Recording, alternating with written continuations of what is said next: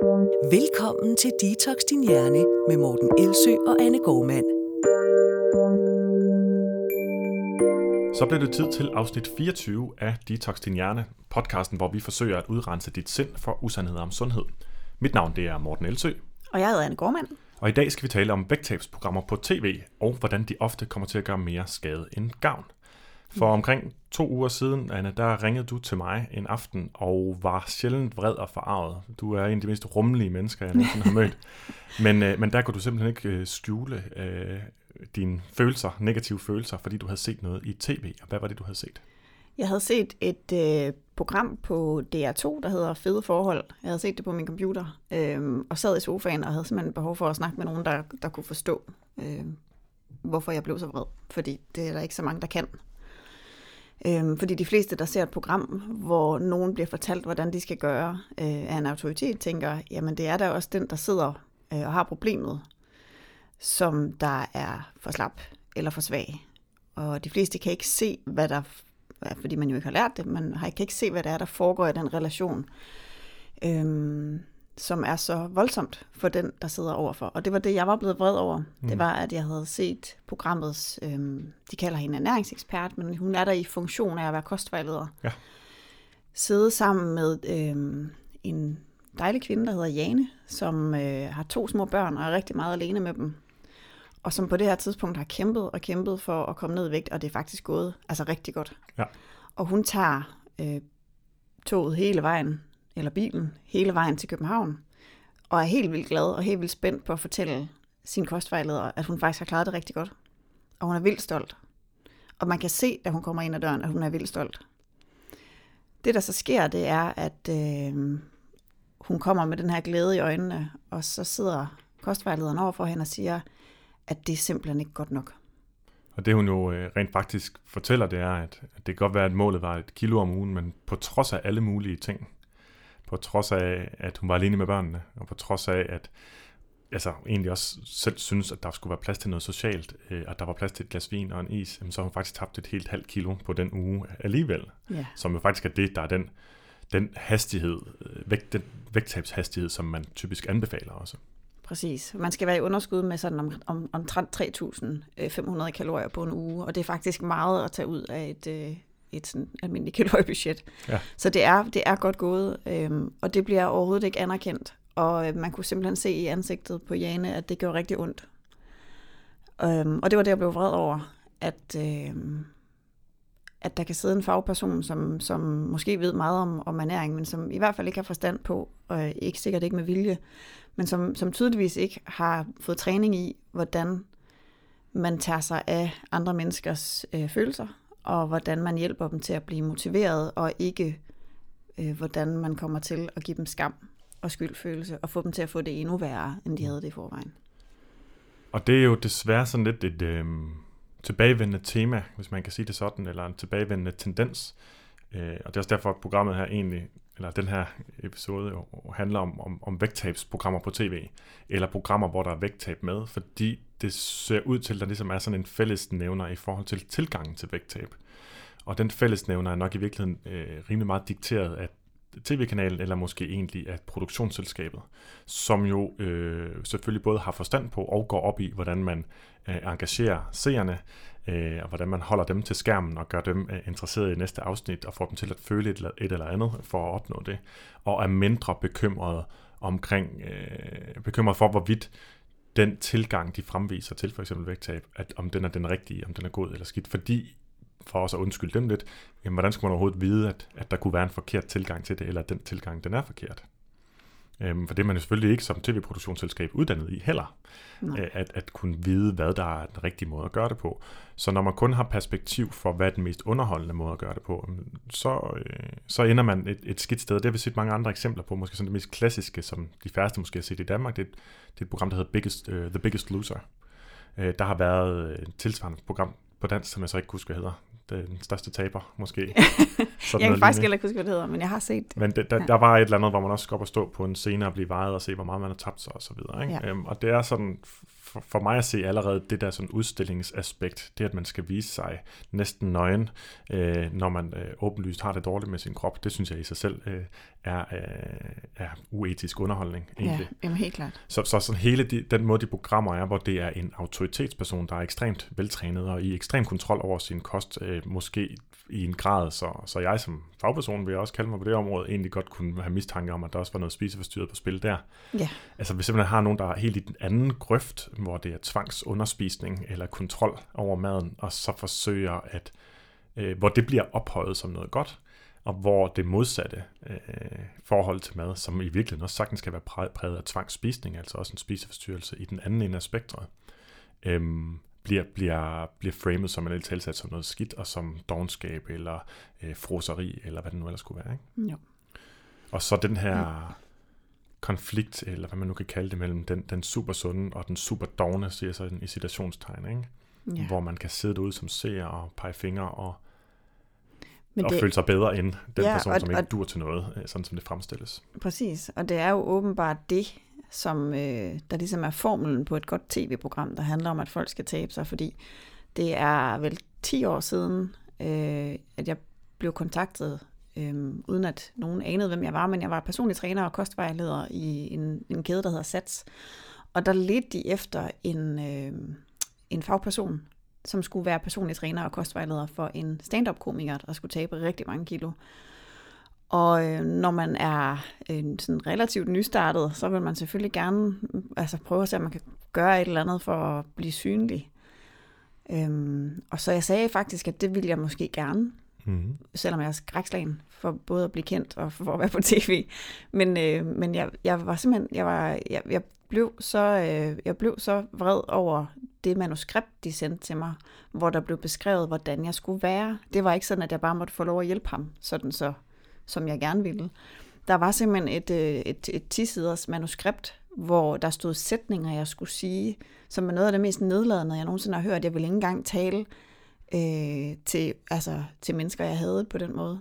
Det, det ville jeg simpelthen ikke. Det var, det var så nedladende, øh, at, at jeg, fik, jeg fik det helt dårligt af bare at læse det. Og så, så skrev jeg faktisk tilbage til dem, at jeg håbede ikke, de fandt nogen, der ville stille op til det der fordi det håbede jeg ikke ville blive sendt. Og at mm. hvis de tog fat i en seriøs fagperson, så ville det der aldrig øh, gå. Og det er det, som, som vi jo så ved, altså tilfældet er jo så, at de finder altid en, øh, der kan gøre det. Det vil sige, der er, øh, hvis man skal bruge sådan et teknisk term, der er en form for selektionsbias i gang. Så snart et tv-program skal finde en ekspert, så har de bestemt sig for, hvordan den ekspert skal være. Det vil sige, man forholder sig ikke til ekspertisen, men har bestemt sig for, hvordan vedkommende skal være inde, og så finder noget, der passer ind. Og det vil sige, at hver eneste gang, der bliver sendt et tv-program, så får vi forstærket ideen, for seerne forstærket ideen om, at dette er vejen til vægttab det er måden, man gør på, det er det, man skal igennem, når man søger hjælp til vægttab, så er det sådan en, en behandling eller en oplevelse, man får. Øh, fordi det bliver simpelthen valideret gennem eksemplificeringen, som man ser på, på fjernsyn. Ikke? Ja. Og i virkeligheden, så, så tager de et ekstremt udsnit. Det er lidt det samme, der sker i næringsdebatten rigtig tit at i stedet for at skrive artikler om det, der er tæt på videnskabelig konsensus omkring, hvor de fleste, artik- fleste eksperter er enige om, at for eksempel, nu skrev jeg om sukker for nylig, ikke? de fleste eksperter er jo helt enige i det, jeg skrev, som jo maner noget til besindelighed omkring, at, omkring de her tanker om, at sukker skulle være særligt fedende og være årsag til fedmeepidemien. Men de eksperter, der får medietid og taletid osv., er typisk dem, som har en anden holdning det er lidt det samme som det her, klima, øh, det her klimasnak. 97 procent af eksperterne er enige om, at klimaforandringerne er, er menneskeskabte, mange af dem er, ikke? eller en stor del af det er. Men så finder man måske den ene, eller de to, eller de tre eksperter, øh, som, som øh, tilfældigvis er uenige og fremviser det. Og det er lidt den, der, der er lige så stor en skævvridning i gang, synes jeg, når tv ja. laver vægttabsprogrammer. At vi simpelthen fremviser en tilgang, som der, er næsten, der ikke er nogen, der bliver undervist i. Altså man har jo uddannelser i Danmark, som underviser rigtig, uddanner rigtig mange mennesker faktisk i at have forståelse for de psykologiske mekanismer bag overvægt. Ja, altså den øh, faglige baggrund, som, som jeg kommer fra, som de kliniske diætister også kommer fra, der er en ret stor del af studieordningen er øh, sundhedspsykologi og pædagogik, øh, motiverende samtale. Man får faktisk rigtig mange gode øh, redskaber, og nu kender jeg kun sådan personligt øh, uddannelsen i Aarhus, og har hørt rigtig meget, men de har simpelthen nogle brændende dygtige undervisere Ja. i lige præcis psykologi. Øhm, så de kan en hel masse med mennesker og adfærd, og hvordan man i hvert fald ikke motiverer i gåseøjne andre mennesker. Mm. Og så er det bare rigtig ærgerligt, når der så kommer en frem på skærmen, som i, i det her program Fede Forhold, som skulle forestille at repræsentere den her kostvejlederverden eller ernæringsekspertverden, mm. som så tydeligvis ikke har lært, øhm, at mennesker ikke er maskiner. Altså den der operationaliserede tilgang til, at hvis jeg putter data ind i et menneske, så ændrer det adfærd. Det er så forældet og så forsimplet. Ja, altså det ignorerer øh, bunkevis, bjergevis af, øh, af data og evidens, man har på, på området om, hvad der skal til egentlig for at hjælpe andre til at øh, ændre livsstil. Så det, så, så det er ærgerligt, og det er derfor, det er vigtigt at have fokus på den psykologiske del. Jeg kan huske, at jeg skulle undervise på, på, på VIA University College, som uddanner professionsbachelor i ernæring og sundhed og kliniske diætister, blandt andet i, i Aarhus. Der skulle jeg egentlig ud og have sådan et hardcore ernæringsfag, som de kaldte det. De havde brug for sådan på de, de sidste moduler, næst sidste, at have et eller andet, hvor man gik i dyb med nogle ernæringsfaglige emner. Og det ville jeg sådan set også gerne, at det var det, jeg underviste i, men de, der var en, der spurgte mig undervejs, hvad synes du egentlig er mest interessant at beskæftige, sig- beskæftige dig med? Så, jamen, sundhedspsykologi, adfærdspsykologi, alt det, der ligger bag de valg, vi træffer. Åh, oh, det havde de bare haft så meget af. Og det kan godt være, de så var trætte af det der, men jeg var glad for at høre det. Ja. Fordi øh, altså, hvis ikke du kan hjælpe andre til at ændre adfærd, så kan du sidde der med alle dine talenter inden for det ernæringsfaglige, øhm, og, og ikke bruge dem til en fløjtende fis. Altså. Øhm, og, og når man ikke har fokus, og det er også det, der er ernæringsdebatten bag præg igen, er det samme, ikke?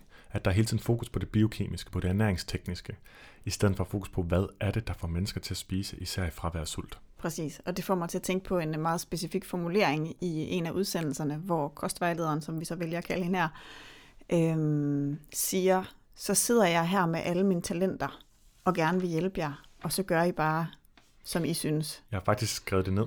Ja, og jeg bliver bare nødt til lige at pointere, de talenter, hun taler om, er måske nok sådan noget som at vide, hvor mange kalorier et menneske skal have for at tabe sig. Men de talenter, det kræver at hjælpe andre mennesker til at tabe sig, er hele baggrundsforståelsen af, hvorfor vi træffer de valg, vi gør. Altså hele beslutningspsykologien Mm. Og vanepsykologien, som beskæftiger sig med det. Og der var i hvert fald ikke mange talenter. Så er det sagt. modtaget. Og det er jo også, som, som jeg startede med at introducere, så øh, på trods af, at du er det mest rummelige menneske, jeg kender, så har du svært ved, har du haft svært ved det her. Ja. Øhm, det har været svært at kigge på, og jeg tænker måske, øh, selvom vi ikke kan sende billedet ud, vi måske øh, skulle lige trykke pause, og så optage, eller indspille, hvis man kan sige det sådan, øh, den scene, som egentlig var det, der fik dig mest op i det røde felt, og fik rigtig mange andre til at reagere, nemlig den her, øh, det her udsnit af en samtale, og det er vi helt med på, at det er et udsnit af en samtale, og der kan være kontekst, ting og sager, ikke? Men udsnittet af en samtale fra episode 4, hvor, hvor øh, kostvejleder øh, personen i det her tilfælde sidder over for parret øh, bestående af Jana og Morten øh, og, og responderer på deres øh, situation lige nu, eller hvor de er hen i processen. Du lytter til Detox Din Hjerne med Morten Elsø og Anne Gormand. Du har tabt øh, 11,6 kilo i alt. Du har 14,4 kilo igen. Jeg ville gerne ind på 65. Så, så, øh, så er der jo så kun 10 kilo igen. I princippet burde du jo kunne nå det, hvis ikke der går sommerferie i den. Jeg synes, jeg mangler fra Jana og Morten, at de er lidt mere engagerede, og at de taber sig lidt mere end, øh, end det der halve kilo om ugen, som Jane hun har tabt. Øh, jeg følte et stort engagement, da de startede, og det engagement er fuldstændig væk nu. Men jeg kunne godt tænke mig, at I havde den samme gejst som første gang, jeg så jer. Jeg, jeg bakker fuldstændig i, når jeg får sådan en øh, 0,5 er fint, du burde have tabt et kilo. Ja, ja. Men fuck, hvor fedt! Altså 0,5. Hvorfor bliver du vred? Jamen, fordi at jeg, jeg, jeg tror mere, det er måden, det bliver skrevet på. At, at så bliver jeg sådan, Hvad hedder det? Men, men, det, er jeg er glad for, at det er 0,5. Ikke? Jeg, jeg jubler jo hver gang vægten går nedad. men det er bare sjovt, du så bliver så vred, fordi så virker det ikke særlig ærligt, at du er tilfreds. Fordi med den vrede og energi, du ligger i rummet lige nu, så virker det som om, at du faktisk ikke er tilfreds med din indsats, fordi ellers vil du ikke blive så vred på mig. For mig er det ikke, kan jeg virkelig mærke, at det ikke er vigtigt, at det er inden for den her række. Det, det er bare rigtig vigtigt, at det bliver ved med at gå den her vej, og at jeg synes, det er en succes, og jeg synes, at det er øh, en fornøjelse, og at det bliver ved med at være den her gode livsstil. Har signet op til det her, fordi der skulle være en, en, en, et, et endemål. Mm. Og så at, at du så vælger at køre det på din måde, fordi det er det, der ligesom sådan passer dig.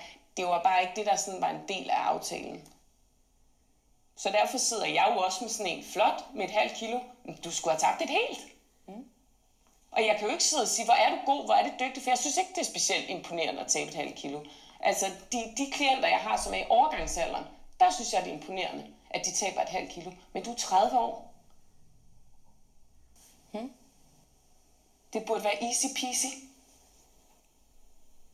Men, men altså, jeg ved ikke, hvad jeg, jeg ved ikke, hvad jeg skal sige lige nu. Altså, jeg, og jeg er, ikke, øh, jeg er ikke sur, og det er 100% min indsats, og du har da helt ret i, at det er nu, jeg burde give den en skalle øh, for at... Jeg sidder her med alle mine talenter og vil så gerne hjælpe jer, guide jer. Men, men jeg får ikke lov. Fordi du har lavet den der, mm, og du er stresset og rejser rundt, og hvad ved jeg. Ja, det er selvfølgelig nemt at sige. Men I er jo ikke de eneste, der har sådan et liv. Alle mennesker har sådan et liv. Mm.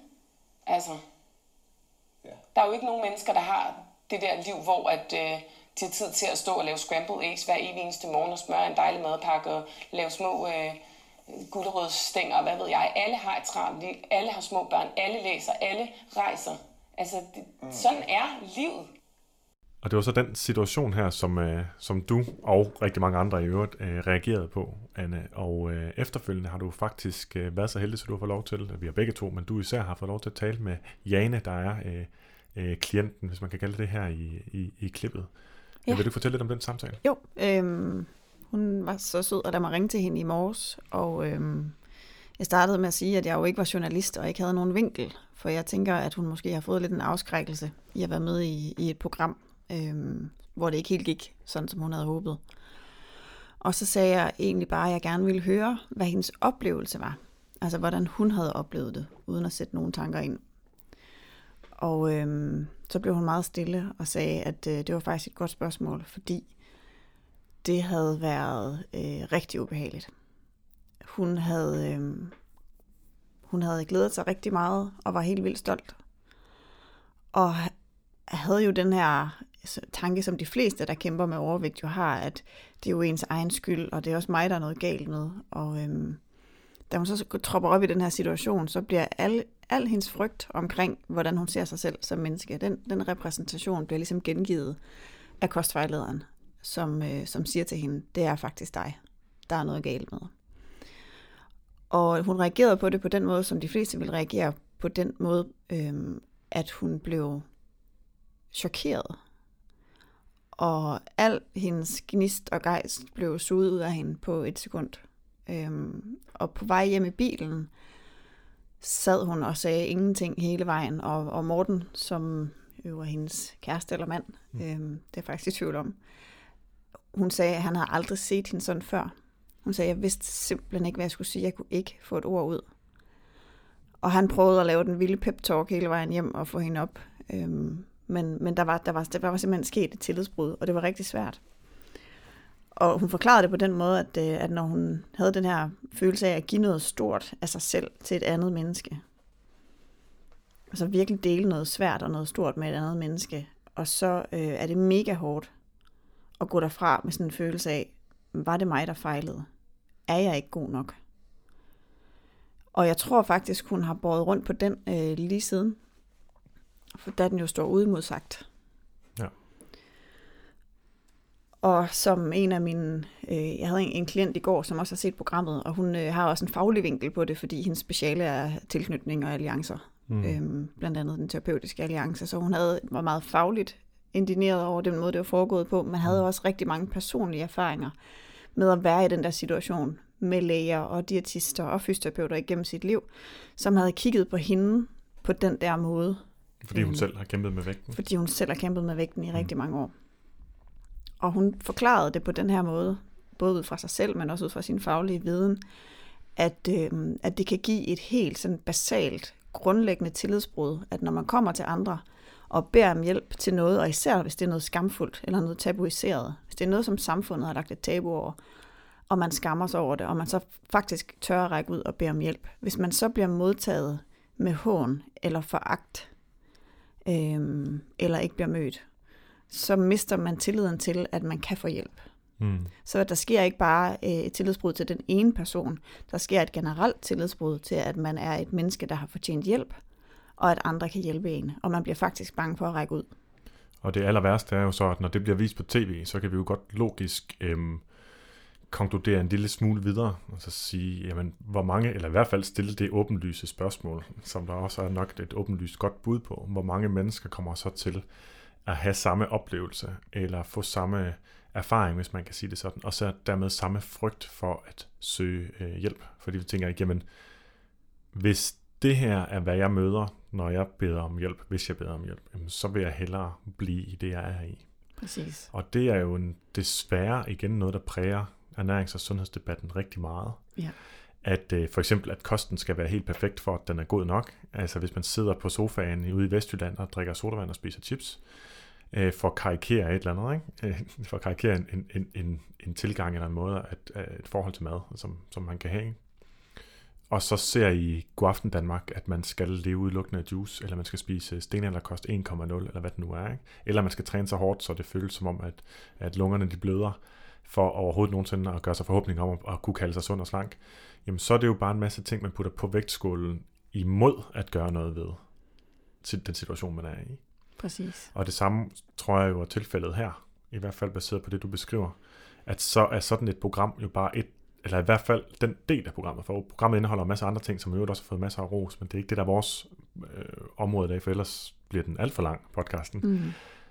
Øhm, men det er jo, at, at vægttabstilgangen, specifikt eksemplificeret ved det klip, vi har afspillet, øhm, lægger jo bare flere argumenter på imod at søge hjælp og få hjælp og gøre noget. Ja, og det som, øh, den, nu kalder han bare psykologen, fordi jeg selvfølgelig har lov at være anonym, øhm, men det hun sagde, det var også, at selv med al den viden, hun har om, altså al sin faglighed om, hvordan man bør være i en relation, hvor man prøver at hjælpe et andet menneske, så sad hun helt personligt med følelsen af, at jamen, det kunne da også være, at det faktisk var hende, der var galt på den. Mm. Og måske var det også åndssvagt, at hun ikke bare lige så det der vægttab som en eller anden spurt.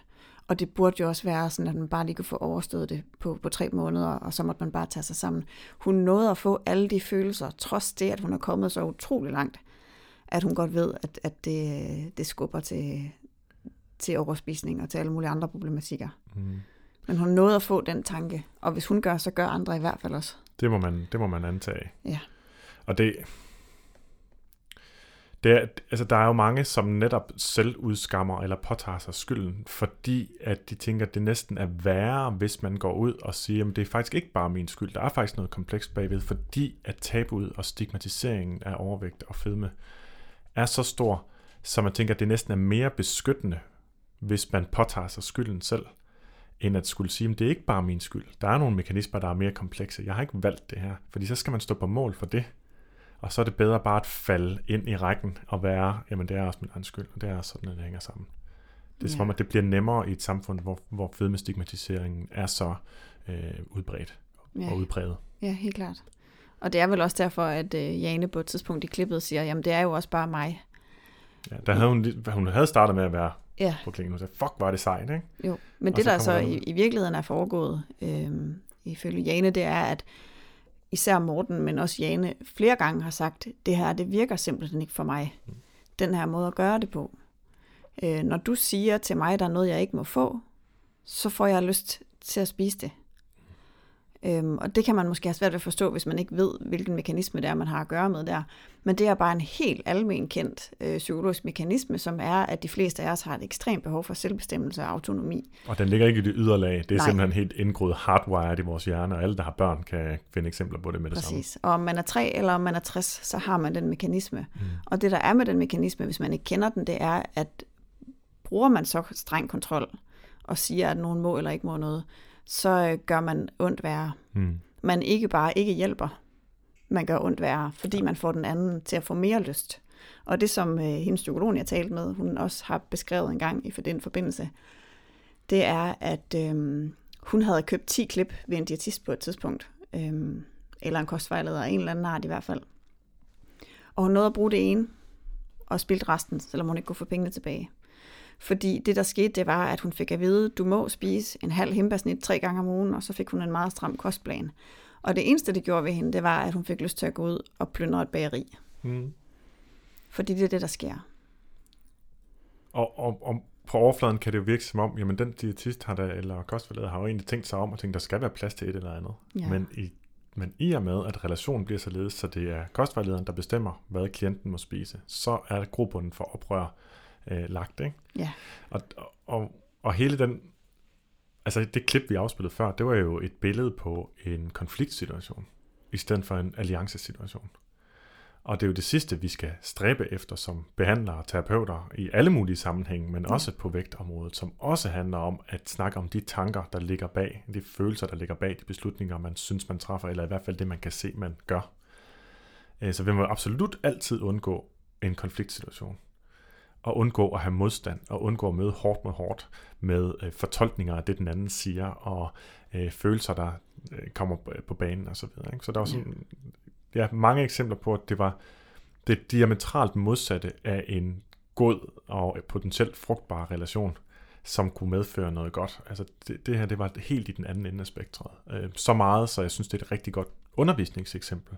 På hvad man ikke skal gøre. På hvad man ikke skal gøre, ja, ja. lige præcis. Vi har jo på Vanecoach-uddannelsen brugt, i lang tid har jeg brugt efter et par moduler, så har vi kigget på det, det program, der hedder Lægen flytter ind, specifikt afsnit 2 har vi snakket om. Og der, øh, der er jo masser af eksempler på netop, hvad man ikke skal gøre. Men som er den metode, som er mest udbredt. Altså, jeg er autoriteten, jeg ved bedst, du skal gøre det. Ikke noget med, hvad har I lyst til, hvad er jeres udfordringer, men simpelthen bare komme med en masse bud, og som så ofte også er dårlige bud. Øh, sådan noget som, at du skal spise morgenmad, som det første, du skal gøre om, det er, at du skal spise morgenmad, hvis du gerne vil tabe dig, som kan være et rigtig dårligt råd, for måske 50% af befolkningen vil det have den modsatte effekt, og så videre, og så videre. Nu har vi altså et, et eksempel, som er endnu bedre på, hvad er det, der absolut aldrig måske i en, øh, hvad kan man sige, terapeutisk alliance, eller hvad der skulle have været det. Ja, i den forbindelse kan jeg måske lige sige, at øh, det var et af de studier, jeg sad og kiggede på i går, øh, som er sådan en, øh, det er et review af to øh, metaanalyser, som kigger på, hvad er øh, årsagerne til, at en terapeutisk alliance bliver brudt. Og hvorfor det er vigtigt, det er fordi, at er man i gang med et godt samarbejde, øh, så, så er den del af effekten, altså outcome, den, mm. den, den er så, den, det har så stor betydning for outcome, eller for effekten af forløbet, at der er en stærk alliance og et stærkt bånd imellem behandler og klient. Mm. Øhm, og det er øh, selvfølgelig ikke noget, vi bare finder på, men det er bevist igen og igen. Vi kan ja. linke til det også i udsendelsen. Der er selvfølgelig bare sådan en indskudt bemærkning. Der er jo mange elementer, der afgør, hvorvidt og i hvor høj grad man får succes med en given behandling på hvilket som helst område. Om det er vægttab eller angst, eller hvad det nu ellers kunne være. Ikke? Og tingene hænger jo tit rigtig meget sammen. Øhm, men den er effekten af en alliance er bare det, det, der står i litteraturen, consistent. Det vil sige, du finder altid, at det at have en, et positivt et positivt klient øh, behandler forhold, en positiv alliance, altså hvor man er på hold med hinanden. Ikke? Vi har hinandens ryg. Altså, jeg er her for din skyld, som, som jeg plejer at sige, ikke? at man kan sige til sine klienter. Ja. Øh, du er her ikke for min skyld, som desværre er det omvendte, eller det man ser her. Ikke? Altså det er simpelthen bare konsekvent er en kæmpestor determinant for, hvorvidt man har succes med, hvad end det er, man søger ja. hjælp. Og så er det fuldstændig ligegyldigt, om det er commitment-terapi, eller kognitiv adfærdsterapi, eller ACT, eller hvilken metode man bruger, øh, og hvilken type behandler man er, så er det den største prædiktor for outcome. Ja. Når man så ved det, så, øh, så er der faktisk en fin gennemgang i den her af, hvad det er, der skal til for at opbygge en god alliance. Og så er der specifikt tre punkter, som er særligt ødelæggende for en terapeutisk alliance, og altså særligt ødelæggende for outcome. Og det er altså noget, som du gennemgår nu, både fordi vi ved, at der er nogen, der, jer, der sidder og lytter med, som sidder og er behandler, men også for jer, der søger en behandler. Øh, at man kan altså nu også godt begynde at stille lidt krav. Altså sige, jeg vil have en, der kan finde ud af det her. Eller jeg skal, have, jeg skal finde en, jeg kan få en alliance med, fordi det er det, der fungerer. Ikke? Ja. Er det, er det rigtigt nok? Det er korrekt. Yes. Og i forhold til, til det klip, som vi lige afspillede, så øhm, er det meget sjovt, når man så kigger igennem, at faktisk de tre ting, der kan gå galt, de går galt. Ja. Og den første, det er, at øhm, man kan have en uenighed om, hvad det er, der skal arbejdes på i sessionen. Øhm, hvis for eksempel klienten kommer og siger, jeg synes, det vil være rigtig dejligt at få nogle gode idéer til, hvordan jeg kan håndtere en ferie, jeg skal på. Det sker blandt andet også i programmet øh, og så kunne navigere i det, eller hvordan jeg kan have et liv, hvor der også er plads til et glas vin øh, og lidt hygge. Og så at behandleren synes, at øh, klienten i virkeligheden bare skal følge hendes kostplan, mm. uanset hvilken situation hun er i. Så er det, bliver det på en eller anden måde, bliver der uenighed om, hvad det er, der skal foregå i sessionen. Og det sker i hvert fald ret tydeligt i de fleste af de her sessioner. Jeg tror, det er rimelig meget det samme, der er grundlaget for alle konflikter mellem teenager og deres forældre. Ja, det tror jeg også. Det kunne også være sådan noget som, at klienten søger anerkendelse for sin indsats, altså som i det her tilfælde med Jane også, hvor hun faktisk kommer og forventer og håber på den der anerkendelse, som er så vigtig for ens motivation. Og anerkendelsen specifikt af faktisk at have holdt et ret godt vægttab selv i en uge, hvor hun er alene med to små børn, og også havde fået plads til et socialt liv, og alligevel havde tabt sig et halvt kilo. Lige præcis. Og når så behandleren øh, ser det som sin opgave at påpege fejl og mangler i klientens adfærd i stedet for, fordi at jamen, jeg skal jo hjælpe dig til at se, hvor det går galt, at den ligesom spiller ind, øhm, så er det også et eksempel på, at der er en kæmpe uoverensstemmelse imellem, hvad klienten gerne vil have, og hvad behandlerens agenda er. Men der er også en mere konkret, eller en mere sådan generel ting, og det er øh, punkt nummer to, det er, hvis man er uenig om målet med forløbet, altså selve behandlingen, eller terapiforløbet, eller kostvejlederforløbet. Og øh, der synes jeg bare, det er lidt påfaldende, at, øh, at kostvejlederen i det her klip ligesom starter med at sige, ja, og så skal du jo ned på det og det antal kilo, så du mangler jo 14 eller 15 kilo. Hvor Jane så siger, nej, jeg vil faktisk bare gerne ned på 65. Og så siger hun, Nå, men det er jo kun 10. Altså, de er ikke engang enige om, hvor hun, skulle, hvor hun skal hen. Kostvejlederen har sat et mål, som er ved siden af, som faktisk vurderer, at hun burde veje mindre, end hun selv synes. Og det i sig selv må være rimelig øh, belastende at høre. Når du synes, at jeg skal veje 5 kilo mindre, end, end jeg selv synes, okay, tak for, tak for det. Men der er også noget andet, der er, og det er, at der også er en uenighed om, hvad er målet fra gang til gang hvor at kostvejlederen tydeligvis har sat sig for, at det skal være det her kilo om ugen, ellers er det ikke godt nok. Og i Janes øjne, der er et halvt kilo bare helt vildt godt gået. Mm. Og det kræver sådan set bare, at man spørger. Ja, det kræver nemlig bare, det kræver nemlig bare, at man spørger. Øhm, og hvis klienten har et grundlæggende ønske om at, at opnå et langsomt vægttab, som giver plads til nydelse og sociale begivenheder og lækker mad, og kostvejlederen synes, at det skal være et hurtigt vægttab med en så streng plan som muligt, så kan den alliance heller ikke stå, fordi de er slet ikke enige om, hvor de skal hen. Mm. Og det, det, det sker så også her. Og så sker der det allermest belastende, som er det tredje punkt, som også bliver nævnt i artiklen, som en af de måder, man virkelig kan ødelægge et bånd øh, til sin klient. Og det er, hvis klienten føler sig talt ned til eller misforstået. Og begge dele sker her. Mm. Og det kan man se, den misforståelse, det er ikke kun en vurderingssag, det er rent objektivt. Ja. At, øh, at Jane har en opfattelse af, hvad der skete, og har nogle følelser, og så begynder kostvejlederen straks at ikke bare tolke sådan forsigtigt, men simpelthen har bare bestemt sig for, hvad Jane mener og tænker og føler, ja. uh, i stedet for at spørge. Um, og, og det er jo derfor, spørgsmålet bør fylde måske 80, måske 90 procent nogle gange af, en, af, af sådan en samtale her, ja. altså fra, uh, fra behandlerens side over mod klienten. Det er for at sikre sig, at vi hele tiden er enige om, hvad er det, vi taler om, Præcis. og hele tiden lader klienten øh, bestemme, hvad er målet, hvor er det, vi skal hen, fordi det er klientens ønske, og det, det er nødt til at understrege det så mange gange, fordi det er det, der også går, går galt her, tror jeg, at som behandler er man der for klientens skyld. Klienten er der ikke for behandlerens skyld. Ja. Og det kan man se, nu tolker jeg så, man, og ud fra det her ene klip, at kostvejlederen føler sig frustreret over, at, at klienten ikke lever op til øh, kostvejlederens plan eller idéer. Ja. Og man øhm, tænker, undskyld, men, men hvis mål er det, vi taler om ja, her? Og, heldigvis er det, for, for det meste er det jo sådan, jeg vil tro, de ikke har betalt for det i den her sammenhæng, men alle mulige andre situationer, der er det jo altså også klienten, der har betalt kostvejlederen, og der er det jo så altså kostvejlederen, som nu har et job, der nu skal, skal udføres, og det er altså for den anden person, og ikke det, altså det, det giver ikke mening at blive betalt for, at så skulle gøre noget for nogen, eller Nej. betale nogen for, at skulle gøre noget for dem. Nej, præcis. Det er altså den anden vej rundt. Jeg har faktisk også et citat fra Jane i den her forbindelse, hvor hun siger, at øh, hun oplevede det som, at lige meget, hun sagde, lige meget hvad jeg sagde, så var det hele min fejl. Øhm, og hun sad hele tiden med det her spørgsmål i hovedet, men hvordan kan det være, at det, jeg har gjort, ikke er godt nok? Og når hun så prøvede at, at sige noget tilbage, øhm, så fik hun ikke andet end øh, sådan defensiv afvisning. afvisning. Mm. Og hun prøvede virkelig at forklare, hvad, hvad det var, der var gået galt, og, og hvorfor hun blev vred. Øh, men, men, men, men kostvejlederen gik hele tiden i defensiven. Og det er jo så kudos til Jane i øvrigt, fordi langt de fleste klienter vil jo bare sidde og nikke. Ja. Øh, og, ikke, og det forstår vi godt, hvorfor. Altså, det er jo fordi, man netop tænker, jo, men det er jo mig, der har gjort noget forkert. Nu skal jeg have skilt ud, og det er det, jeg har lært, at det er det, man, man skal have, når man har gjort noget forkert. Ikke? Jo.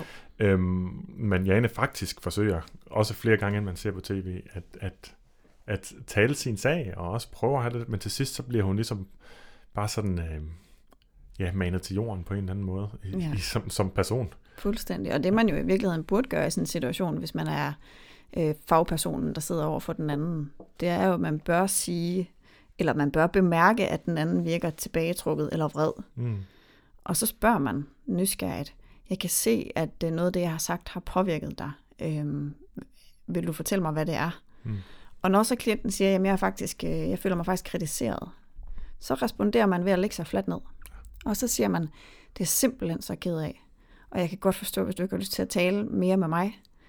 Øhm, det var slet ikke min hensigt. Og jeg kan godt forstå, hvordan det, jeg sagde, kan få dig til at føle dig kritiseret. Det må du undskylde. Mm. Det er det, man gør. Fordi det eneste, den eneste agenda, man har, når tillidsbåndet og alliancen er blevet brudt, det er at genoprette den. Du skal ikke, Yes. du, der er ikke andet overhovedet på din øh, agenda som behandler på det tidspunkt, fordi du kan ikke opnå en fløjtende fis, Uden hvis tillid. ikke Niks. der er tillid, og hvis ikke der er en alliance. Så det er punkt et, og der er ikke andre punkter på listen. Hvis, nu har jeg godt igen hvis den er brudt, så er det det, vi Det er skal det. tilbage på. Og Det der er må det eneste, man, der kan redde det. Og der er det, som sagt, om at, som du sagde, som at, om at lægge sig fladt ned. Ikke? Præcis. Ja. Især fordi, hvis, det er et menneske, hvis du taler med et menneske, du grundlæggende ikke har tillid til, hvor tilliden er brudt, så vil, dit, øh, så vil du også have en sådan kognitiv bias eller en forvrængning af, at alt, hvad de siger, vil du ikke længere se som så rigtigt eller så vigtigt, som hvis det var en, du havde respekt for og havde tillid til. Det kan, man, det kan alle egentlig næsten, tænker jeg, hurtigt sætte sig ind i, at skulle have en samtale med sådan en person. Det er en belastning. Det er noget, man ikke ser frem til. Det er noget, man skal ned og måske forsvare sig. Det inviterer også øh, til usandheder og løgn, og til, at man Yes. taler udenom det reelle, for man har ikke lyst til at dele sine problemer. Omvendt i det rum, vi sidder i nu, hvor jeg også har klienter, jamen det er sådan et sted, man kan komme ind og sige ting, man ikke har fortalt til nogen mennesker overhovedet nogensinde. Ikke, Så bliver man jeg bare ikke mødt med andet end, nå, okay. det, er- det er spændende, og det er relevant, og jeg er nysgerrig, og alle ja. De ting, som, som vi også øh, lærer andre at være. Det rum her, hvor man kan være så tryg, så man endelig kan få de ting øh, sagt. Det er faktisk lidt sjovt, det er fordi en psykolog, jeg talte med i går, hun sagde, at en rigtig god terapeut, øhm, så skal du kunne komme ind ad døren og sige, øh, jeg har fundet ud af, at jeg tænder på for. og så skal, så skal du simpelthen, så skal den klient have, eller den øh, behandler simpelthen have fuldstændig samme mine, Mm. som hvis du kommer ind og siger, jeg har haft en dårlig dag. Ja. Der må ikke være antydning af afsky, eller fordømmelse, eller foragt, eller fordi så bryder man alliancen. Nu, sagde, man, nu sagde du lige, at du ikke havde set min undervisning helt indledningsvis, som den jo har et, den uddannelse, vi underviser på begge to. Ikke? Der har vi jo ændret undervisningen lige så langsomt undervejs, og vi sidder ikke og lytter med hinanden længere. Ikke og vi skal også have nej. lidt øh, hvile ja, til hjernen og så videre. Men lige præcis det, du siger der, når jeg fortæller folk, okay, hvordan viser man så, at man øh, respekterer og accepterer, hvad end klienten kommer med, selv når de fortæller et eller andet stort. Det kan så være, at i går spiste jeg 35 flødeboller på, øh, på, på 5 minutter. Ikke? Lad os sige, det var sådan noget, man får fortalt. Det eneste, man behøver at gøre, det er at ikke vise afsky eller chok. Ja, man skal bare se helt foragt. neutral ud. Ja, Ja. det er faktisk relativt nemt. Det er så trods alt meget nemmere, når man har forstået, hvad der driver den spisning, og man ved, at der er ikke noget afskyeligt over det. At det er noget, som mange mennesker gør. At der er en grund til det, og det er ikke, at fordi det er et dårligt menneske, man er overfor. Ja, præcis. Og det var faktisk det, som, som psykologen hun sagde, det var, at noget af det, hun reagerede på selv, det var, at hun sagde, jeg kan simpelthen se foragten i hendes øjne, og det gør så ondt. Fordi det er jo også foragt for mig. Så mm. Og man kan forestille sig, at har man kæmpet med vægten, og har måske også forsøgt sig med andre forløb, jamen så ikke nok med, at den situation i sig selv isoleret set er ubehagelig. Så vil den sandsynligvis også vække minder om tidligere situationer, og måske alle andre lignende situationer, og den Præcis. situation, som vi har fået genfortalt mange gange fra klienter, det ved jeg også, at du har, ja. det er første gang, at man som 10- eller 11-årig pige øh, var oppe hos sundhedsplejersken og sagde, du er da også blevet lidt rund, ikke? Ja. Og så sidder sådan og kigger lidt ned og ser sådan lidt skarp ud. Okay, og så føler man sig lille og forkert, og den følelse forsvinder aldrig. Man kan arbejde med den, og den kan gå lidt ned, men hver gang det her tv-program kommer på banen og forstærker det, eller man selv er med i det, eller man er hos en behandler, som, som gør det samme, jamen så vender den følelse øh, tilbage igen. Ikke? det gør den. Og hvad er så problemet med den følelse? Jamen det er rent praktisk, for at få det til at give mening for alle. Så er det jo altså, at det er en følelse, som hvis man har problemer med vægten, så spiser man sandsynligvis på andre følelser end sult. Kan vi være så br- bramfri eller bræsket og påstå det, ikke? Helt klart. Og hvis man så øh, en følelse, som er rigtig god at spise på, som jeg plejer at sige, egentlig også for at anerkende, at mad er en trøst. Det er en ringe trøst, derfor skal der så meget til, som, som en, en poet engang har skrevet. Jamen altså, så er, det, så, så er det simpelthen en invitation til, at nu skal jeg bare hjem og drukne den her ekstremt ubehagelige følelse, jeg har i kroppen. Og Ja. der, jeg ved, at det kan jeg med mad. Og man Akut. får lyst til at gemme sig væk fra verden. Man får lyst til ikke at være social. Ja. Og hvad er det, man skal lave, når man ikke har lyst til at være sammen med andre mennesker? I et hjem fyldt med mad. I et hjem fyldt med mad, så Mm. ligger man og har ondt af sig selv, og keder sig, og tør ikke komme ud og opleve noget. Og så bliver det maden, der bliver det, man kan bruge sin tid og sin energi på. Maden kan kvæle tankemøller, maden kan kvæle kropslig uro, maden kan trøste, maden kan omfavne. Man kan mange ting, ganske kortvarigt, men det er nok til, når man har en akut ubehagelig følelse, man gerne vil af med i kroppen. Ja. Der er, Og en, den skal øh, vi ikke forstærke, den følelse, nej, som det skal handler tværtimod. der er en øh, meget anerkendt psykolog, som hedder Rogers, som øh, taler om unconditional regard. Og det betyder, at man skal have en eller anden form for øh, faglig øh, kærlighed til sin klient.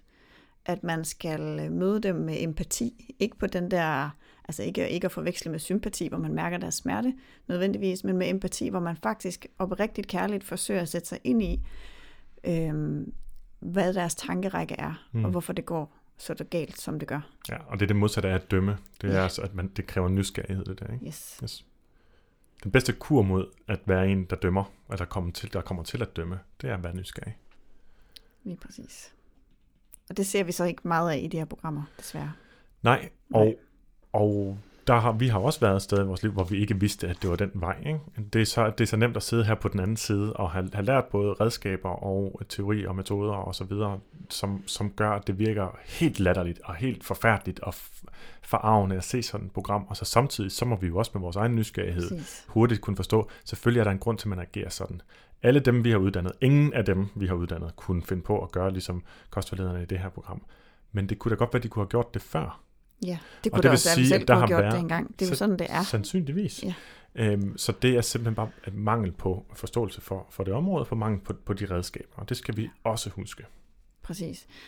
Og det var også øh, en af de ting, som vi talte om begge to, inden vi lavede programmet, at det skulle ikke handle om, øh, at nogen er forkert, eller at det er en bestemt øh, kostvejleder, eller bestemt person, der gør det rigtig dårligt. Det skal mere handle om, at når man ikke har de her redskaber, så kommer man til at falde tilbage på det, som man kan gøre, Mm. og det, man har lært. Og hvis man har eksempelvis som her en kandidat i klinisk ernæring, som ikke har ret meget at gøre med mennesker og adfærd, hvor er det så, man skal vide det fra? Mm.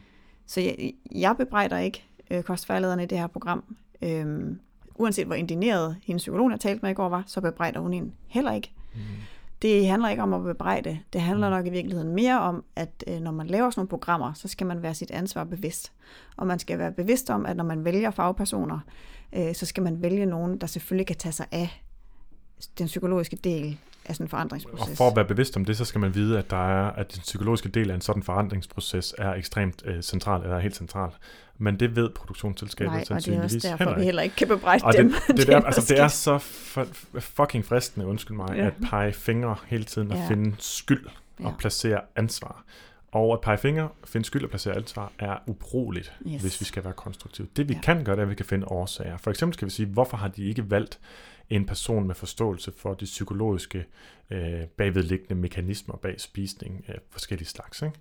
Jamen fordi de ikke ved, at sådan nogen eksisterer. Fordi jeg vidste det da heller ikke, før jeg begyndte at undersøge Og det. måske også, fordi det vil være mindre godt tv. Ja, så der er jo incitamentstrukturen oveni øhm, til at drive et eller andet program. Jeg vil jo påstå, at der godt kunne laves et program. Ja, det vil jeg også. Altså jeg er blevet forinterviewet præ-cast, jeg ved ikke, hvad fanden det hedder, det ved jeg heller ikke. øh, tre-fire gange til forskellige vægttabsprogrammer her de sidste 3-4 år. Blandt andet, det ved jeg sgu ikke engang, om jeg må sige, men også, til- det gør jeg så nu alligevel, blandt andet til det her program. Ja. Og jeg havde glemt alt om det, før du ringede den aften, og det var først efter det, jeg tænkte, gud, var det ikke det, det program skulle hedde? Ja. Så jeg øh, har siddet og talt, og, og, og, og ja, nu, nu bryder jeg måske et eller andet, men jeg har vist ikke skrevet under på noget. Men jeg sad jo så, de sad og spurgte, kan du så gøre sådan og sådan? Kan du hive dem med ud, og så skal de ud og løbe? Eller kan de sådan, skal vi gøre et eller andet, så skal de lave et eller andet, øh, jeg ved ikke, hvad det var, et eller andet, der skulle være godt tv. De blev ved med at tale om godt tv, og jeg har anerkendt det for 100%, vi skal finde, når det bliver godt tv. Men det så har jeg selvfølgelig ikke fundet på på forhånd. Øhm, men Nej. jeg sagde, at det, der virker, det vil være øh, psykoedukation. Det Ja. kan vi også fortælle om, og de kan få nogle aha-oplevelser. Hvad er det årsagen? Vi kan lave nogle øvelser og finde ud af, hvad er det, der driver mig til at spise i den og den situation. Ikke? Man kunne sagtens gøre det, men det var ikke det, de skulle have. Og det Nej. kunne vi så se. Jeg har glemt alt om det, og så så Ja. jeg så pludselig, fik vi så, hvad var produktet? Hvad var det, de gerne ville have? Og det vil så sige, at produktionsselskabet øh, har altså valgt den her tilgang, vil være mit så, så tæt på.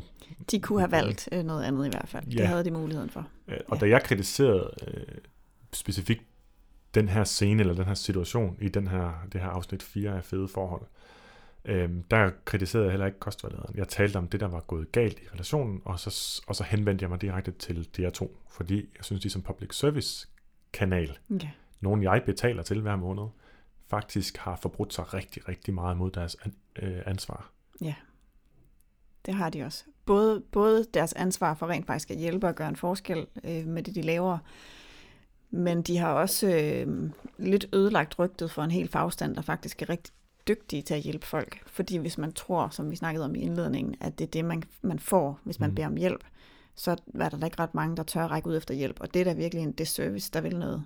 Ja, det må man sige. Ja. For som vi har talt om før, så er der jo mange grunde til, at vi har en fedmeepidemi, men en af grundene til, at den stadig, vi ikke har fundet nogen løsninger, det er, fordi den er ung, og fordi vi, altså, vi ikke har fundet alle løsninger endnu. Og det, at man hele tiden hører, at folk kan ikke tabe sig, de kan ikke holde væk, så jo, det er der faktisk mange, der kan. Det er bare stadigvæk et procentmæssigt et fortal, fordi vi ikke har fundet løsninger, men vi, men vi ved, at søger man professionel hjælp hos folk, der har Så den rette baggrund, så er sandsynligheden markant højere.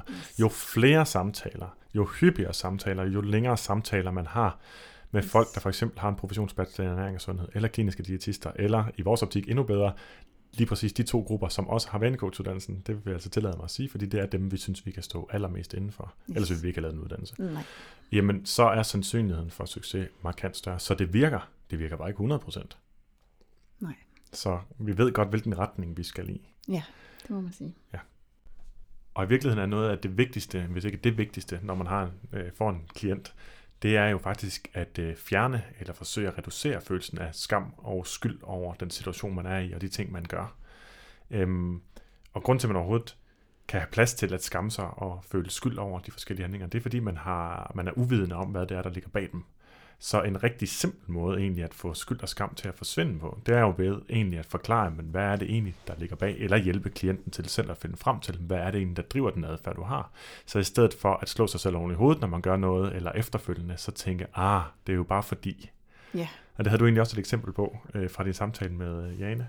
Ja, det var fordi, da vi talte sammen i morges, så, øhm, så spørger hun på et tidspunkt, øhm, hvordan det kan være, at man har det der med, at man er vildt motiveret om morgenen, og så kører det bare derud af, og så ramler det hele om eftermiddagen. Og det er jo der, hvor man godt kan sidde med den her skyld og skam følelse, og tænke, det er også bare mig, og hvorfor alle andre kan finde ud af det, og hvorfor kan jeg ikke?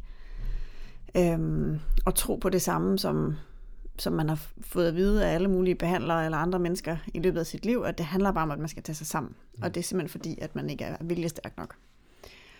Og modgiften mod den følelse er, at man forstår, hvad der er der på spil. Så det, som jeg talte med Jane om, det var, at øh, uden at jeg havde haft lang tid nok med hende til at forstå, hvad der helt præcis var på spil, så er det ret typisk, at øh, is- især småbørnsforældre af en eller anden årsag, at øh, en af grundene til, at vi falder i noget, vi ikke skulle senere på dagen, det er, at vi er trætte. Vi er mentalt udkørte. Vi har ikke sovet nok. Øhm, og Jane specifikt står ret meget alene med de her to børn, så det er jo helt normalt, at hun er meget træt. Og har man så brugt sin hjerne i løbet af dagen og har taget mange beslutninger, så er man ikke bare sådan fysisk træt, eller sådan træt af helt almindelige søvnmæssige årsager, men man er måske også mentalt udmattet at have været på, og af at have taget mange beslutninger og været øh, koncentreret og fokuseret. Og så er det på det tidspunkt, hvor ens hjerne har behov for en pause. Men det har den så ikke lige mulighed for, når man kommer hjem til to børn. Jeg kender alt for godt. Ja. øhm, og så er vores hjerner jo sådan indrettet, at når de har et behov, så prøver, de, så prøver man jo ligesom at få det dækket hurtigst muligt. Og så kan det godt være, at øh, det følelsesmæssige system nogle gange lige tager over og siger, at jeg har behov for pause og ro og nydelse nu. Øhm, og, så, og så slukker man simpelthen ned for fornuften. Mm. Og det føles lidt som om, at man ikke kan styre sig selv. Det føles som om, at der er nogle andre, der tager valg for en, og nogen kan næsten sige, at de føler, at de står sådan ved siden af sig selv og siger, så stop dog. Men man er bare øh, ude på at få dækket et behov, og det behov, det skal man have dækket. Og det, det er det, der er på spil in, internt. Ja. Yderligere, så bliver man jo så styret af, hvad der sker i ens omgivelser. Det vil for eksempel sige, at hvis man lige har kørt forbi bageren på vejen hjem, så har man også fået en, en, en trigger, der vil noget i forhold til, at man har fået en idé eller en tanke ind i hovedet. Mm. Det kunne også være fra Instagram eller fra kagen, der står på bordet derhjemme. Men uanset hvad, bare det, at man ser noget, i gang sætter den her tanke. Og så vil man om morgenen have, været, have rigtig gode muligheder for at sige fra, selvom man har fået lysten og er blevet præsenteret for den her fristelse. Mm, ja, og kunne bare lynhurtigt finde på noget andet at lave. Også man Lige har præcis. mentale overskud til at kunne gå et andet, en anden rute ind i hovedet på en eller anden måde. Ja, og så har man så bare de ulemper, at øh, man er ikke i stand til at tage to gode beslutninger. Ens frontallapsystem er simpelthen overloadet.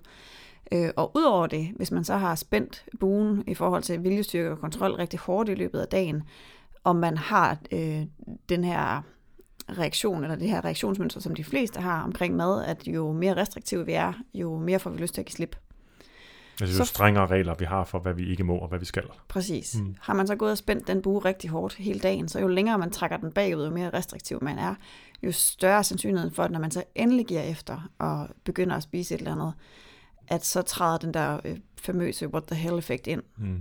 og så spiser man måske også meget mere, end man egentlig havde behov for.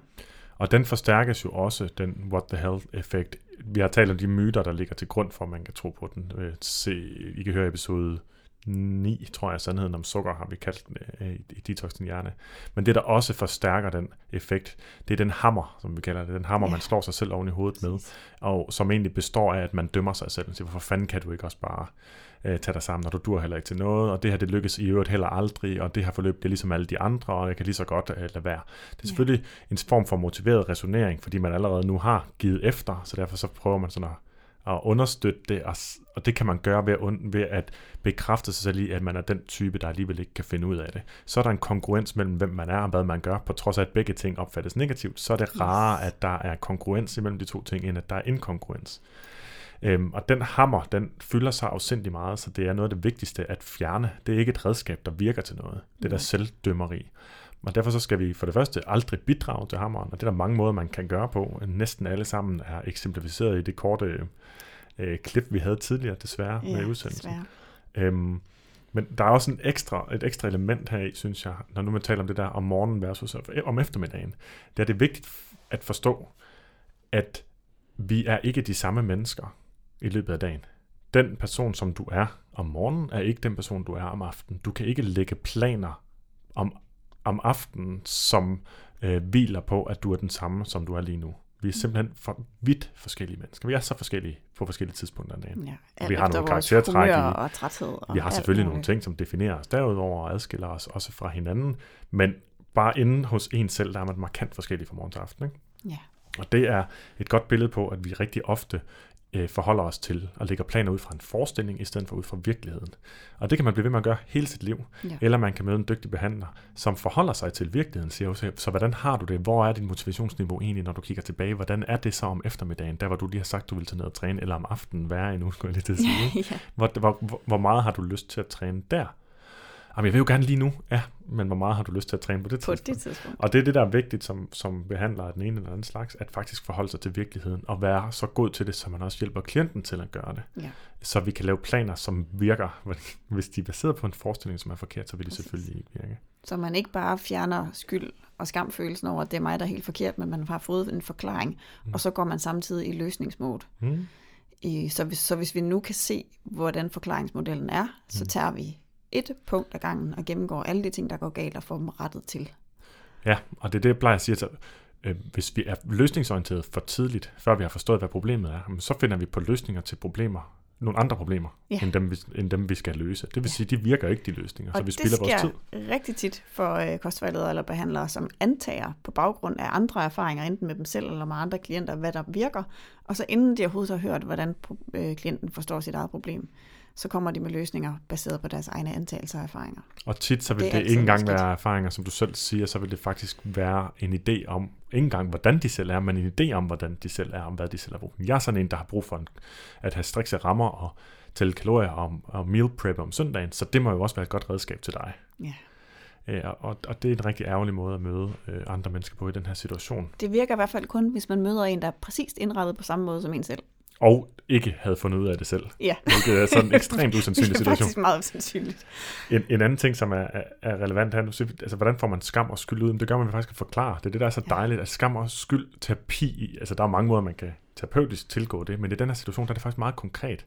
Hvis du finder ud af, hvorfor du gør, som du gør, at der er en logisk bagvedliggende årsagsrække, jamen Ja. så er der ikke plads til, at du bare kan dømme det som noget som dogenskab for eksempel, eller manglende ryggrad. Mm. At man bruger ord som dogenskab og manglende ryggrad enten over for andre eller over for sig selv, er udelukkende et udtryk for, at der er et hul, et meget stort hul i ens viden og forståelse og indsigt i området. Det er øh, der min forklaring, min begrebsverden stopper hvis yeah. man kan sige det sådan. Jamen, jeg kan ikke forklare det med andet end dogenskab. Så, okay, så hvad vil det sige, når du siger dogenskab? Det er manglende lyst. Okay, så der er manglende lyst på det tidspunkt. Yeah. Hvor ofte er der det? Jamen, det er der hver eftermiddag. Godt, nu skal vi så ikke finde ud af, hvad kan du, når du ikke har lyst, eller hvad kan vi gøre i stedet for? Ikke? Yeah. Øhm, og så en, en, en sidste ting, som jeg lige vil have med, det er ham med uh, Torsten Sonne, mener jeg, han hedder, du håber, jeg siger det rigtige navn. Det rigtig, rigtig dygtig underviser i øvrigt, øh, oplevede jeg øh, over på Center for Aktiv Sundhed til et kursus sidste år, øh, som er nok den danske sådan ukronede ekspert i den motiverende samtale og alt, der ligger sådan der omkring. Mega behagelig og dygtig menneske i øvrigt. Som fortæller om, at der ligesom er to knapper at skrue på, typisk, når man skal hjælpe folk til adfærdsændringer. Det var en dag, der handlede om øh, diabetespatienter, øh, mestendels. Øhm, type 2 diabetespatienter, altså livsstilssygdom. Og der sagde han, øh, at vi kan ligesom skrue på motivation. Og motivation i det her tilfælde, det var altså, hvor meget man ville noget, som i, at jeg vil gerne være rask eller undgå sygdom. Og man kan skrue på handlekompetencer. Handlekompetencer, det er altså, at du hele tiden har flere og flere redskaber til, hvad gør jeg i den her specifikt udfordrende situation, for at kunne komme omkring det og gøre noget andet. Og det er der, hvor det handler om at være ekstremt konkret og forstående for den situation, man er i. Ikke? Det, der tit sker, når man kommer ind og taler med en behandler, det kan også være i sygehusvæsenet, ikke?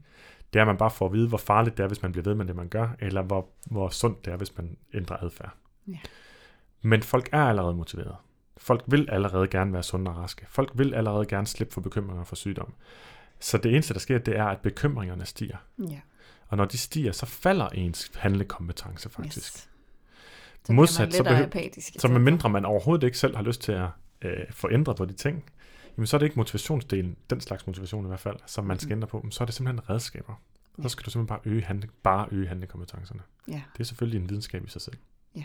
Og så finde nogle øh, konkrete handlinger, man kan ændre, eller nogle vaner, man kan ændre, som er forbundet med en eller anden form for intrinsisk motivation, eller lyst, kunne man også kalde det, at man mm. finder noget, som man rent faktisk har lyst til at ændre på. Mm ikke en eller anden kæmpe omvæltning, men jeg kunne faktisk godt have lyst til at være sådan en, der gik en tur i skoven mm. om eftermiddagen. Det vil ja. jeg forbinde med noget værdifuldt i sig selv. Ja.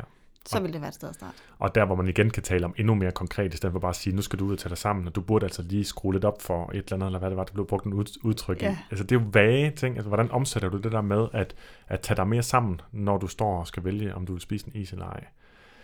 det, det kan du ikke omsætte til, nu skal jeg tage mig mere sammen af det her, men altså, kunne det faktisk være en god idé at spise en is? Det har vi ikke fået snakket om, vel? Mm. Øh, fordi så kunne det være, at afholde en for noget andet senere. Øhm, så, så det, man har brug for, det er noget ekstremt konkret. Så hvad gør jeg helt specifikt i den her situation anderledes? Ja.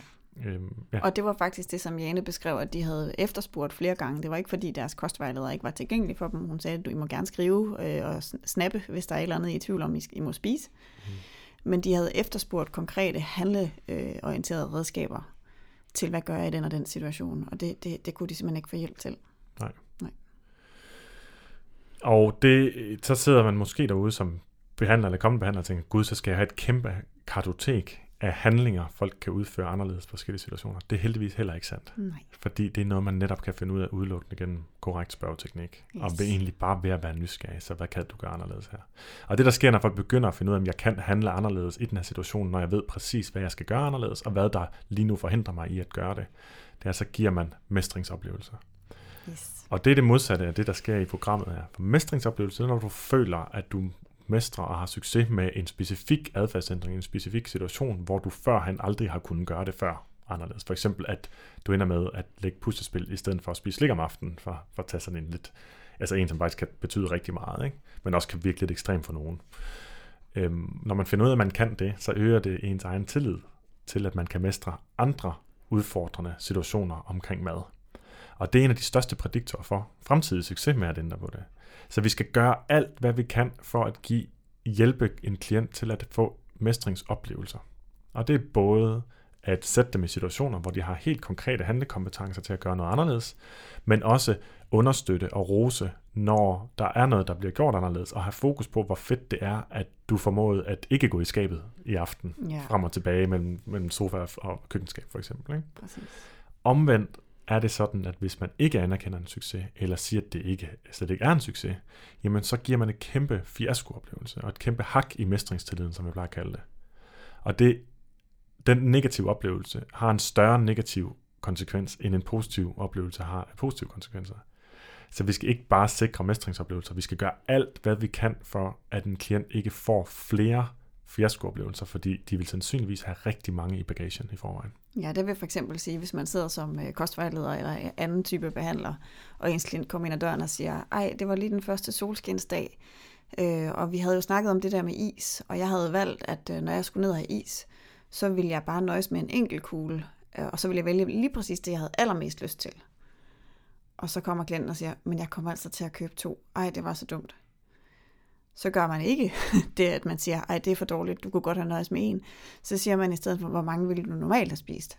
Jamen, så ville jeg nok have taget fire. Okay. Så det er mega godt gået. Ja, Og så anerkender man og roser for det, der, er- det, der er gået godt.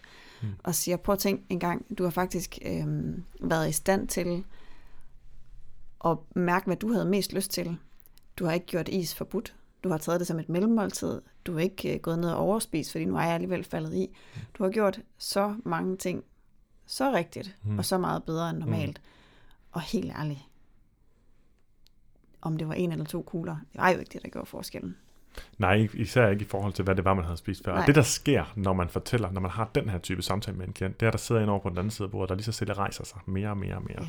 og får den ryggrad, vi egentlig næsten efterspørger, ikke? Yes. og sidder og bliver større og højere i stolen, og stolt og glad og stærk. Det er alle sammen nogle gode følelser at sende en klient ud i verden, ud i livet Lige med, som skal ændre på nogle ting, fordi så er der simpelthen noget at gå på mod, noget tro og noget autonomi, øh, som er ekstremt vigtigt. Og som er fuldstændig selvforstærkende Ja. ja. og skaber en positiv spiral. Så det er vigtigt at have med. Øhm, der er en sidste del, fordi vi kunne tale om det her i to-tre gange så lang tid. Der er nogle børn, der skal hentes lige om lidt. Så jeg vil bare sige sådan ganske kort, en ting, som man fuldstændig glemmer, næsten alle steder, men altså også i det her program. Så det vil sige, vi kan ikke klandre programmet ekstra for det, men bare for at have det med, og synes, det er en god pointe. Ja. Det er, at der er afsindig mange, nok omkring 50.000 af øh, danskere, øh, og dermed en ret stor procentdel af dem, der er svært overvægtige, som lider af en spiseforstyrrelse Yes. der hedder BED. Og der er så også mange andre. Og, og så er der rigtig, rigtig mange flere med stor sandsynlighed, som lider af præcis den samme spiseforstyrrelse, men hvor de bare ikke har overspisninger ofte nok til egentlig at kunne kategoriseres. Men kvalitativt er det præcis den samme, det samme For forhold dem til noget. opleves det smertefuldt og Jamen det er det samme, og det er måske også samme størrelse overspisninger, det er samme mekanismer, det sker bare lige en tand sjældnere. Det vil Ja. sige, der er ingen forskel andet, end man bare sat sådan en cut-off værdi ved, hvor ofte man skal have sådan nogle store Nemlig. overspisninger. Ikke? Jo. Og øh, det, som jo burde være i enhver vægttabsbehandling, det var egentlig en screening for den spiseforstyrrelse inden. Fordi at det er ekstremt kontra, kontraindikeret at sætte folk med BED eller tvangsoverspisning på enhver form for slankekur eller øh, øh, unuanceret kostplan. Det vil kun gøre ondt værre. Og øh, nu, kan, nu skal man må aldrig diagnostisere på afstand. Det kunne vi heller ikke forestille os, at vi ville gøre. Men vi kan i hvert fald, øh, vi kan i hvert fald kigge på episoder. Og der var en episode i et afsnit, som jeg tror, vi lige kan nå at vende, inden du skal afsted, Anne. Ja, øh, hvor at en af de skønne deltagere sidder i sin bil og spiser McDonald's, og efterfulgt af op til flere kager fra bageren. Altså meget mere, end man vil sige, det her er, sådan, det er en normal, det er et normalt måltid. De fleste vil, vil vurdere det som værende et større måltid, indtaget på rigtig, rigtig kort tid. Det har ikke været i forbindelse med hygge, det har ikke været i forbindelse med noget socialt, eller i forbindelse med, at nu skulle, der, øh, nu skulle jeg have noget at spise. Det er simpelthen en øh, modreaktion på kontrol. Og hun beskriver i det her, den her episode, at hun har tænkt på kage hele ugen, og så sidder hun og græder, mens hun siger, øh, og så sidder jeg bare her og propper mig, og, og, og øh, hvad er der galt med mig, eller jeg er da også for dum, eller øh, tager hele skylden på sig. Og i virkeligheden kan hun sagtens have en helt klassisk, øh, meget velbeskrevet modreaktion på restriktion, Mm. for streng restriktion, Mm. som gør, at man bliver hyperfokuseret på det, man ikke må få, og ens hjerne beskæftiger sig højere og højere grad med det, indtil det føles næsten uundgåeligt, Mm. at man bliver nødt til at give slip. Og så gør man det, mens man sidder i en eller anden form for trance, og ikke kan stoppe sig selv. Og øh, næsten alle, der lider af de episoder, eller lider decideret af den øh, spiseforstyrrelse, der hedder tvangsoverspisning, tror, de sidder og er de eneste, der gør det. Mm. Øhm, så på den måde var det fantastisk, at det blev vist, og jeg synes, det er mega sejt, at hun skal simpelthen have så mange skulderklap, fordi der har siddet nogen derude, Ja. også heldigvis har det så også, tror jeg, haft den effekt. For hende, der filmer det, mens det sker, så var der siddet nogen derude og sagde, gud, det er ikke kun mig. Og det er måske sådan en af de få positive ting, man kan sige om, om, om maddelen i det program i Ja. hvert fald. Ikke? Ja. At der faktisk Også, kommer på. specifikt om hende, som sidder i bilen, som er virker som det mest øh, kærlige, åbne og søde menneske, Ja. jeg længe har set. Ja.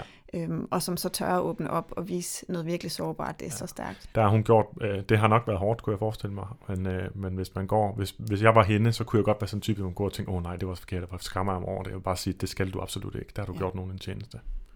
Og det vil jeg jo også sige i forhold til, at noget er stærkt. Det var også det sidste, jeg sagde til, til Jane i morges. Jeg sagde, at det er simpelthen, det er simpelthen så mega, mega fedt, at du kan sidde i sådan en situation, omgivet af autoriteter og have committet dig til et program, og så der kan finde ud af, og der er folk og bagved. og så kan finde ud af at sætte din grænse alligevel. Mm. Det håber jeg, at har været et, øh, altså der har du været på en eller anden måde en rollemodel for andre, at man skal kunne sige fra. Jeg var også Og det kan godt være, at det ikke helt fremgik af programmet, at det var derfor, eller en af grundene til, at de sagde fra. Øh, men der var ingen, der var i tvivl om, når man sidder og ser det, at det har været en af hovedårsagerne Ja, til at de også droppede ud af til, at de programmet. droppede ud af programmet. Ja, det sagde hun. Det var ikke hoved, det var ikke årsagen. Det var, der var flere årsager, men det var en af årsagerne. Det var helt klart en af årsagerne. Ja. Jeg, jeg kender ikke til, om der var andre årsager, men helt klart en af årsagerne. Nu øh, begynder du at fitch, hvad hedder det? Du begynder at, at se sådan ja, Ja, det er fordi, jeg snart skal hente børn. Netop. Så nu tænker jeg lige, som begynder at runde af. Ja. Ja. Vi har jo kun den tid, vi har til det her, da det ikke er vores job, men vores hobby, og vi yes. håber, at vi er glade for, at mange kan lide, at vi har den hobby. Ja. Men jeg vil lige sådan zoome ud en gang mere og snakke sådan om mediernes ansvar. Og inden jeg gør det, så vil jeg lige binde sløjfe tilbage til det, jeg nævnte i starten med The Biggest Loser øh, programmet, eller den største taber, eller hvad det var, det hed på dansk også. Men det her, det var så faktisk et studie, som Morten Svane og jeg beskrev allerede i slutningen for Budbogen tilbage i 2016. Øh, nu læser jeg bare lige op fra bogen. Øh, et studie fra 2011 fandt, at hvis man så blot et afsnit på 40 minutter af showet, altså The Biggest Loser, øh, så blev man endnu mere hadfuld over for svært overvægtig, også selvom man selv var svært overvægtig. Det er altså relevant at vide, at konsekvensen af at overbetone det personlige ansvar og bidrage til øh, følelsen af skyld og skam hos overvægtige og svært overvægtige på tv, det har en akut forstærkende effekt på et eksisterende fedmestigma i et samfund, der kæmper med en fedmeepidemi, som bliver understøttet af selv samme fedmestigma. Så et program som det her, og et program som Biggest Loser, er sandsynligvis med stor sandsynlighed en del af årsagen til, at vi har en fedmeepidemi. Det er simpelthen forstærkende. Øhm, og nu siger jeg et program som det her, så mener jeg kun den del, der handler om, om den her vægttabstilgang, og den her udskamning, og den her øh, overbetoning, som sagt, og det personlige ansvar for en vægt, og den her øh, følelse af, at det er dogenskab og manglende ryggrad osv. Det skal vi simpelthen væk fra. Og der har DR, Danmarks Radio, som public service forpligtet kanal eller instans, eller hvad man nu kan kalde det, har simpelthen et ansvar, og de må ikke lave programmer med den vinkel længere. Nej. Enig. Med den lille bitte brandtale her til sidst, så siger jeg tak, fordi du havde tid, Anne, og tak til... øh, Ja, lige måde. Ja, det var måske lige så meget af mig. Øhm, tak for i dag i hvert fald, og så øh, tak til alle, der lyttede med, og husk, at I kan finde show notes inde på detoxdinhjerne.dk, og I må hjertens gerne smide en anmeldelse af podcasten generelt inde på iTunes, og tak til alle jer, der allerede har gjort det, og tak, fordi I lyttede med.